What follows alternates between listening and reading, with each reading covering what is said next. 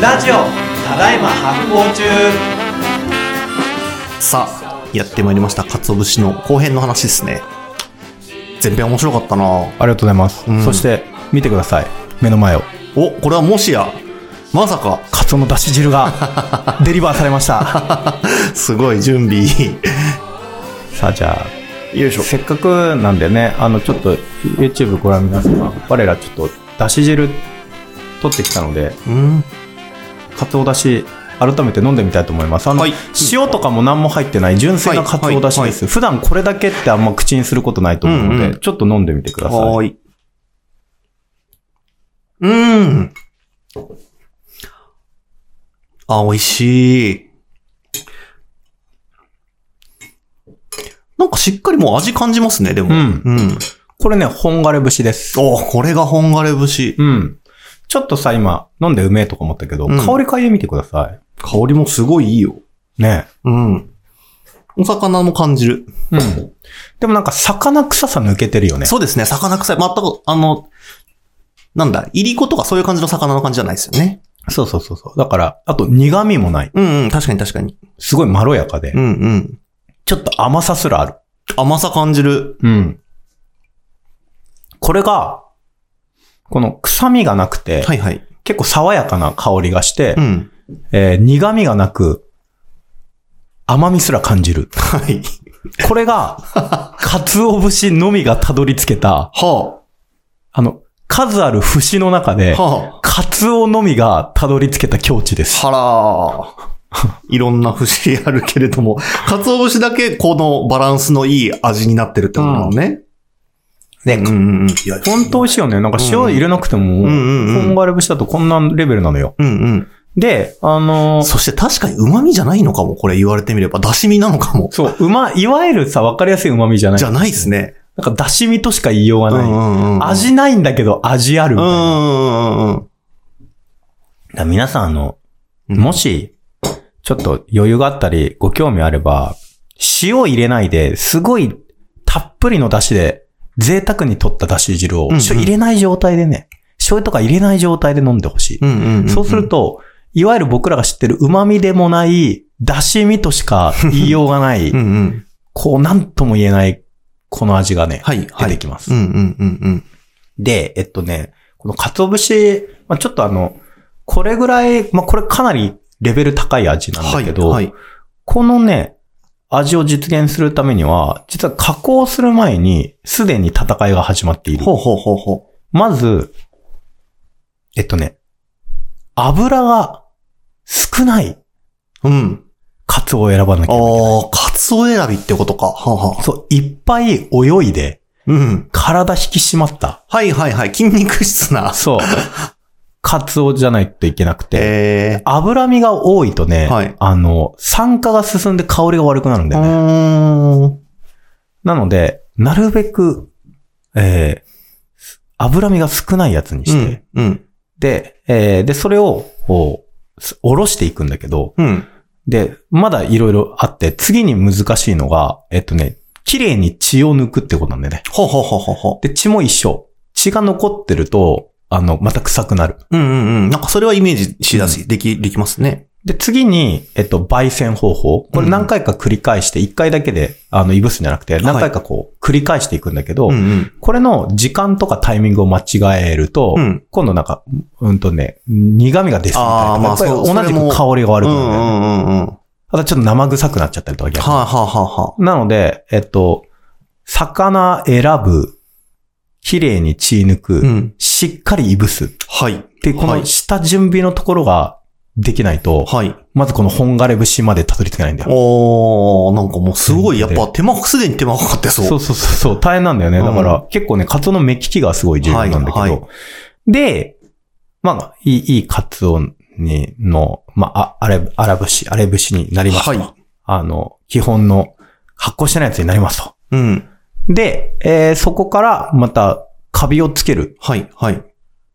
えー、過程がすごく重要で、んうんは菌を丁寧に吹きつけていって、あ、はあはあはあはあ、で、ある程度生えたら、また表面削って、うん。でもう一回菌つけ直して、うんうんうん。みたいなこととかやって、はい、はい。あの、菌生えっぱなしにすると、なんか、キノコっぽくなっていくのあで、ははは香りが悪くなっていくので、なんかこう、何度も生え変わらせるみたういな。ん、うん。むちゃくちゃめんどくさいことするんです けど、そういうのをずっと繰り返していった後にできるのが、この本枯節の、この香りなんだよはい、ね。はい、はい。そして、はいこの澄み切った味わい。うん、うん、うん、うん。なんで、これめっちゃありがたいのよ、この本枯節。確かに。本枯れ節高いわけ、高いですよね、本枯れ節高っいて。高い。高いし、えっともう、まあ、発酵デパートメントで売ってるそのダッシュパックとかは、もう削ってあるんだけど、はいはいはい珍しく。基本的にね、もう削ってないんだよね、本枯節って。ぶし、節で。節で節で節でや節る。で。火の用心とかできそうな感じだ よね。カンカン。ああ。うん、いや、あれをだってなんか、カンナみたいなので削そうそうそうそるう感じのね、見たことありますもん。もうやったことないけど。そうそう。だから、あの、うちにもカンナあるんだけど、うんうんうんたまになんかあるとき削るんだけど、うんうんまあそういう風になるわけですよ。うんうんで、えっと、まあそ、そういう手間をかけて、うんうん。カツオが変身していくと。はい。いうところになる。で、僕あの、日本各地回ってる時に、うんあの、カツオじゃない節に結構出会ったんだよね。ほう。あ、サバ節とかなんか言ってましたっけそうそうそうそうはいはいはい。で、えっとね、太平洋側だとサバ節、うんうんうん。えーが出てきますね。あの、えーあとはね、九州で有名なのはトビを顎出し。うんうんうんうんうんうん。売ってる売ってる。あと、えっと、伊豆諸島とかだと室味とかの節もある。へえ。あ、だから、あ、味節味節。うんうん。で、さらに、超珍しいんだけど、北陸とか、同じく伊豆諸島、うんし静岡、神奈川の超一部で、ブリ節っていうのもあへる。へ超珍しい。これ、うーんそんなのあんのみたいな。なんか、あの、出汁の本とかにもあんま載ってなかったりするんですけど、はいブリ節も確認しております。へ。結構高級魚だから、まあ、ね、もったいないようね。んうんうんうん。そうなんだ。ういや、顎も節なんだ。うん。なんかあんま、え、あんま大きくないですよね。そうそうそうそうそうそなんか、その、節にしづらそうっていうか、うんまとまり作りづらそうなイメージありますけど。う。でもね、結構いろいろやってるんだね結構顎出し結構使うようね。んうんあとね、えっと、あ、そう、えっと、実は僕らが一番身近な武士の一種、うん。うん。いりこ。はい。はい。あれもさ、熱加えてか乾燥させてるじゃん。あー、そっか。そっか、そっか。一個一個のさ、あれか、イワシだからさ、はいはいはいはい形ちっちゃいけどさ、あれも武士の一種とみなすことができるんだよ。はーなるほどね。そういう考え方なんだ。うんうんうん。で、あいりこは、えー、結構あの、一番名産なのは、えー、瀬戸内海だよね。そうですよね。四国とかで。そうそうはそい。うそうはい。香川の方で。うんうんであとね、え房総半島もすごい有名へで、で、このい、イワシはね、えっ、と、僕、九十九里にね、イワシ資料館っていうとこ、イワシ博物館っていうとこがあって、 うん、楽しそう。なん か、イワシだけなんだ。そうねイワオールアバウトイワシっていう施設があって、そこ行った時に、なんかイワシの資料とか歴史とかいろいろ、あの、うん学ばしてもらったんはだいけど、はいはい。昔、100年前ぐらいまで、イワシって、太平洋側に主に死ぬほど取れたのよ。はいはいはいはい。死ぬほど。うん。で、もう食べ物じゃなくて、肥やしにしてたの。肥料にして。へ煮固めて。えブロックにして、それを土に戻して、あの、窒素を入れるみたいな。はい。ホーはムい。センターで売ってる窒素みたいな感じで、はあの、土に栄養を与えるために、あの、イワシのブロックを土にぶち込むみたいなことをやってて、えそれぐらい大量に取れたかあら、えー食べて消費できるほどの量じゃないって、ももっとあまりに多かったから、そうそうなった。だから、あの、もう、あの、そういう、熱加えて、うんうん。あの、まあ、焙煎したりとはかいして、はい。あの、いりこにしちゃう。うんうん。煮出して焼いて。うんうんういん。ぶし。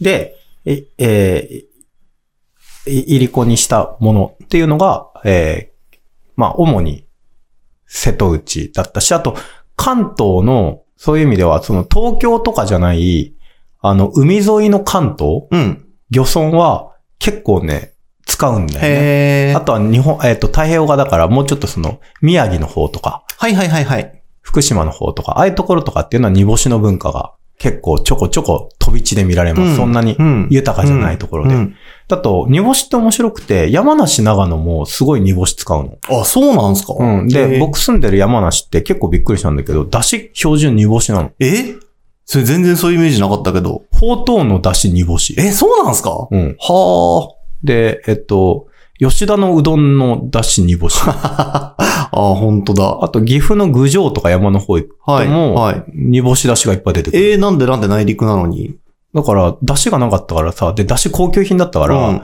煮干しはさ、あし余るほど取れてたあ、の。なるほどね。そうそうそう。うんうん。だから、運搬されてたんだよね。はい、はい、はい、はい。だから結構さ、面白くてさ、その、岐阜とかに行くとさ、磨きニシンっていう、うん。あの、ほら、内臓が抜い聞ていたことある乾乾か乾かせたミシン、ニシンの身がさ、はい。えっ、と、箱単位で売ってるんだけうんど、うんうんあれも、長野とか岐阜の山の中行くと、磨きニシンのお寿司とか出てきたりするんだよね。へえ。あれもね、あの、ニシンも、えっ、と、えイワシと一緒だったらしい。はい。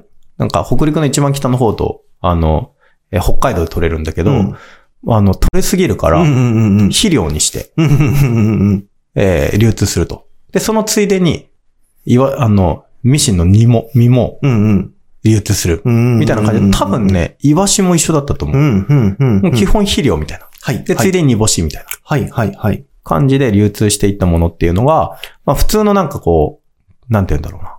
えーえー魚介が取れないうん。けど、魚の旨味が欲しい、はい、はい。出汁が欲しいところに、リーズナブルなイワシっていうのがへー根付いていて、結構山梨ね、煮干しなのよ。へえ、あ面白い。 面白いようね。んうんうんうん。なんかさ、出汁の教科書的な本にはさ、なんか、あの、瀬戸内とか、はいそういう日本、あの、太平洋側のね、北の方とかで、よく使われてますよとか言ってるけど、山梨の原型ほとん どないんだよね。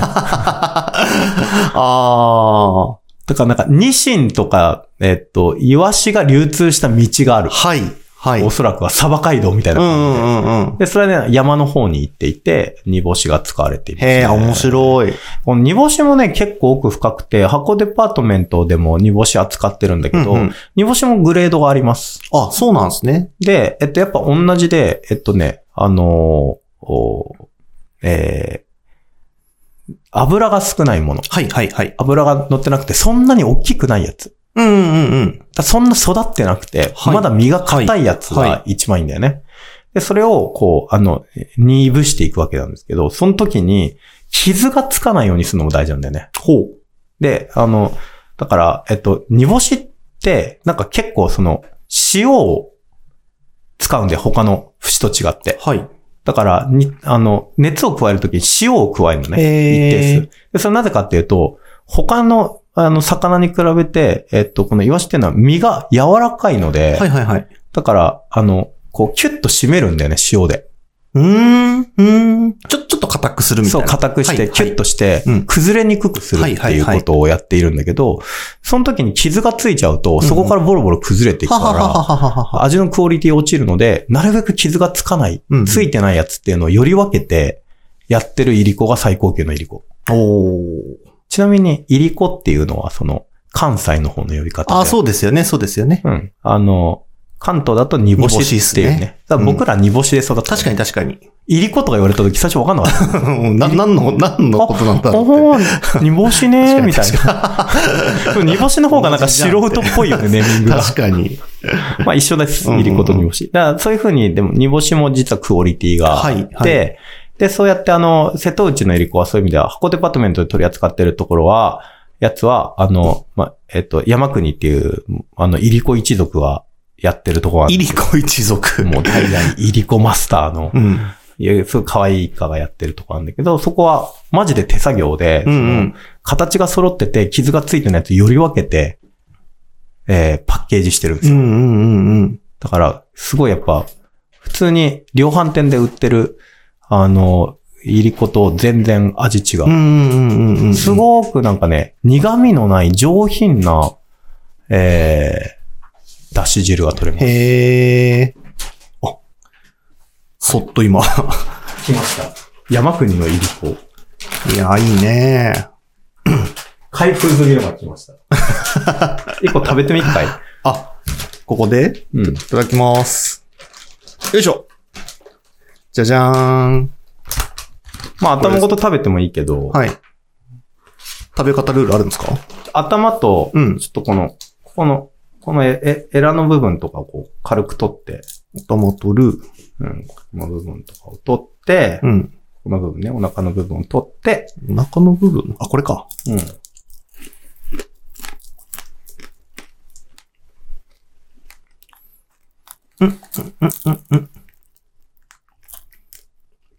うん。うまっ苦味ないっしょ。うん。全然ない。もうおつまみじゃん。そう。これまあ、出汁にしたら美味しいよね。うんうん。めっちゃうまっ。だ煮干しもなんとなくリーズナブルな出汁って感じだけど、レベル高いやつやると、意識があります。いりこちぎって食べて、カツオだし飲んで。 すごい回だ。うんうん、うん。いりこも、まあ、広い意味の出汁です。うんうんうんうんね。あの、武士、武士ですね、武士。んでさ、そのさっき言ったさ、その、サバ節とかさ、うんうん。ブリ節とかさ、えっ、と、顎出汁とかさ、使ってみたんだけど、うん。うまいのよ。はいはい。特に、今僕ハマってんのサバ節で、うん。サバ節とかすごい綺麗に、えっと、旨味出るから、うんラーメンとかうどんとか、だとすごい味の深み出へてー、めちゃくちゃいいいいのね。で、あの、今僕、鰹節とブレンドしたりして使ってね。へえ。だサバ節も顎だしも全部美味しい。うん煮干しも美味しい。でも、はい。なぜ、うん。鰹節だけがうん。特権的に、出汁のスタンダードになったのか。ずば抜けてますよね。その中で言ったら。なんでだと思うなんででかいから。やっぱでかいからじゃないですか。インパクトじゃないででもすか。 サバ節も結構でかいよ、そんなこと言ったら。 そっかそっかそっか。うーん、なん、なんでだろうな。あー、漁獲量。あ、あーまあ、でも、煮干しとかもそれこそします それはそうっすね。 確かにね。うん。なんでですか香りです。香りはー、味じゃなくて。そうんうんうんうん。そうなんだ。う。うん。で、やっぱりね、鰹節って、他の節に比べて香りが頭一つ抜けてんのよ。はいはいはこれなんか多分鰹の特性なんだろううね。ん、うん、うん。で、うんえっと、鰹節ってさっき言った発酵させてないやつと発酵させてるやつがあるっていう言うじゃん。で、この二つ、どっちも香りいいのよ。うん、うん、うんうん。で、今これ本枯節ですけど、本枯節だと、ちょっとなんかこう、香りがこう、植物性のものに近づいていくとういうか、ん、うん、うん。うんその、魚臭さが消えて、うん、うん、うん。なんかすごくこう、たおやかな香りになるんだけど、その、えっと、発酵してないやつ、はいカビ付けしてないやつは、その結構鮮烈な、もうあの、すぐお腹がすくような、こう、鮮烈な香りが こうへ鼻の中、バシッて入ってくるんだよー。へで、どっちも超いい香りなの。はいまあ、クオリティ、あの、はいちゃんと脂身が少ないとか、血を抜くとか必要なんだけど、ー。うん。それだとむちゃくちゃいい香りなのよ。この香りがね、昆布と、鰹節がず抜けてるの、他の出汁より。はあはあはあはあはあはあはあ。昆布もいい香りしますもんね。で、その出汁味が出るっていうか、旨味が出るっていう意味で言うと、他の節とか、煮干しとかもいいのよ、すごうい。んうん。あ、そうなんだ。だけど、昆布と、しかも高級なね、あの、レベル高い昆布と鰹節は、その、旨味に加えて香りがいいんだよね。へえ。いや、出汁をだって煮出してるだけでもいい香りみたいな感じ。そうキそッうそチうンでね、やっても香りますけど、それはじゃあ、カバ節とかそんなには出てこないんだ、ね。そうう。んやっぱりちょっと魚臭いっていうか、ね、はいはいはいはいそう臭い感じなんだけど、やっぱなんかこう、結構うっとりするようなか香り出るのは鰹節と昆布なんだん。よね。うん。これが、うんうんやっぱ、すごくやっぱ、香りに敏感なはい。日本人にとって重要だったんだろうね。うーん。で、僕あの、海外で、あの、出し取りのね、あの、仕方とかレ、まあ、あの、イタリアの、イタリアのレストランとか行って、はい。まあ、シェフたちと交流して、うん。出汁の基礎の取り方みたいなのをはいはいこう教えたときに、あのーまあ、向こうのシェフの出汁取りとかも、スープストック的なね、出汁取りを教えてもらったときに、びっくりしたのが、出汁にハーブとかぶっ込むんだよね。ほう。香り付けするの、出汁に。はあ、はあ、はで、料理にも香り付けするじゃん。うんうんうん結構香りの強いものいっぱい使う。はいで、アジアの料理とかもそうだよね。ベトナム料理とかさあ。。確かにレモングラスとか。そうそう、いっぱいパパクチーとかもそうだし、うんう香り付けするじゃん。日本ってさ、そういうのあんまやんないんだよね。確かに。まあ、そうっすね。ね、柚子の皮ちょっと削ってとか、うんそういう可愛らしいのあるけど、はいあんまやんないじゃん。言われてみれば。出汁なんだよね、だからポイント。はあ、出汁が全部補ってくれちゃっているのか。出汁の香りをベースにするっていう。はい。だからさ、んここでさ、わかるのがさ、その、えっとね、昆布と鰹節って煮込まないでしょ。そうですね。うん。で、他の武士とかだと、にあの、山梨とかだと煮干し煮込んじゃうんだよね、もう一緒うーに。ん。具と一緒うんに。うん。なんで、結構、普通の武士はい。的なものって、長く煮込むのよ。うんうんうんうん。だから、そういうそういう意味でアジアとかヨーロッパの系譜と一緒なんだけど、うんうん鰹節と昆布だけ煮込まなくなった。うん。うーんこれ、の理由僕そこまでやったら分かったんだけど、香りが損なわれるからですね。はー、ずっと入れっぱなしにしてきちゃうと、うん。あの香りってのはな、なくなってきちゃう。なんかね、焦げ臭くなってくんだよね。あ、そういうことか。え違ぐう香りが出ちゃうんだ。えぐくなってくるのあ香ーりなるほがど、なるほど。あの、取りすぎると。はい。だから、ある程度のところで早めに引き上げた時に香りがマックスいいのよ。あ、面白いな。だからさ、なんか和風だし、はい洋風だし、アジアだしとかあるけど、一番、あの、和風だしの特徴って、その、抽出する時間を短くすることによって、香りをフレッシュにするってういうんうんうん。ことをね、狙ってやってるんはだい。よね。はい。これが結構大きな特徴で、で、それに適してたのが、昆布と、鰹節だっていうふうに僕は思った。ええそしてやっぱ料理にとって香りってじゃあすごい大事な要素なんですね。うん味だけじゃないんだね。特に日本の場合は、その後からさ、その香りの付け足しがないから、はいはい。素材自体のところでか香り殺さないようにしないと、結構後で、なんて、いやり戻しが効かないんうだんようんね。うんうんうんうん。で、アジアとかヨーロッパだとそこに香草料加えるベース。スだから。うん、そうそうそう。うんうんだから、香りのいい出汁を、はい。一番香りがいい状態で引き上げるっていうことになっていったんじゃないかなっていうはのは、あやっぱりいろんなとこ行って分かりましうたね。んうんうんうだからん。昆布とかもさ、そんな香りいいイメージないかもしれないんだけど、うんそれは関東の東の僕らだから思うので、うんあの、それ髪型の、その京都とか大阪とか北陸の料亭で使ってる昆布とかで、出し取るとむちゃくちゃいい香りすうる。んうんうんうんうん。むちゃくちゃいい香りする。から、やっぱなんかこう、昆布も香りだったんだなっていうのがあるよね。はい。はい。手っ取り早くはい旨味取りたいんだったら、サバ節とかでいいもん。うんうんうんうんうんうん。あ、そうなんだ。うんはこれはね、面白いなと思いましたね。っていうことで、あ。はい。昆布、鰹節、二大だし、はい。までお話ししました。ね、いりこのことも触れられて、はい。面白かったです。次回さらにその他のだしをお話ししていきたいと思います。おーいいですね。はい。はい。はい。ただいま発行中リスナーの皆さんにお知らせです。えー、ここの運営をしている発行デパートメントのメルマガをぜひ登録してください。メルマガを登録するとメルマガが届きます。はい。はい。えー、概要欄からですね、えー、登録できますので、えー、ポチッとしていただけたら、いろんなお役立ち情報とか、えー、絶妙に緩いコラムなどが届きます。僕も毎回楽しみにしてます。 PC サイトでそこからですねいろんなお買い物もできますので、えー皆さんぜひチェックしてみてくださいぜひお願いします。この番組は制作発行デパートメント協賛バリューブックスで下北沢ただいま発行中スタジオからお届けしております。ポッドキャストは Spotify 映像は発行デパートメントの YouTube チャンネルで視聴できますチャンネル登録